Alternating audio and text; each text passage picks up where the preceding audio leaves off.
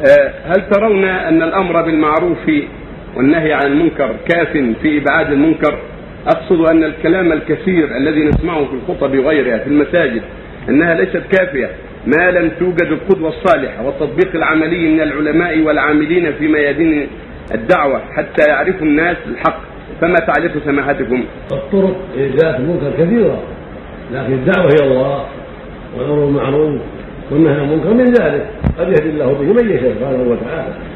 ومن ذلك القدوة الحسنة أن الآمر والناهي يتخلق بالأخلاق الفاضلة ويتباعد عما حرم الله وصاحب البيت يتأدب بالآداب الشرعية ويكون قدوة صالحة.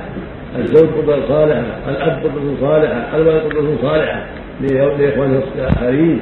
وهكذا أعضاء الهيئة وهكذا الآمر والناهون يتحرون الخير ويتأسون بالرسول صلى الله عليه وسلم ويسارعون الخيرات ويتباعد الأشهر كل هذا من أعظم الأسباب في نجاح الأمر والنهي وهكذا الوازع السلطاني والوازع السلطاني يحصل من ولاة الأمور. إذا عجز الآمر والناهي ساعده ولاة الأمور بالضرب على أيدي المفسدين وعقابهم بالسجن وبالضرب وبالإبعاد وبغير هذا من وجوه التعزيز إن الله يدع بالسلطان ما لا يدع بالقرآن كما قال عثمان رضي الله عنه.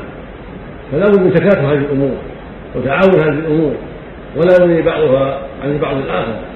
كل واحد منها جزء من الواجب وجزء من أسباب الإصلاح وجزء من أسباب الخير لكن لا يكفي وحده.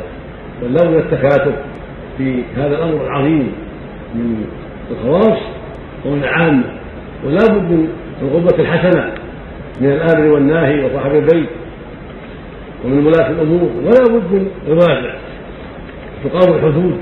على أصحاب المنكرات وتقام التعزيرات على أصحاب المنكرات حسب ما يرى ولي الأمر وحسب ما ترى المحاكم في التعزير الرادع إذا كانت المعصية دون الحد فعلى كل حال تكاتف القضاة والعلماء وولاة الأمور وسائر من يأمر وينهى في هذا الأمر.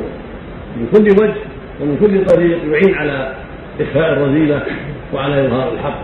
نعم.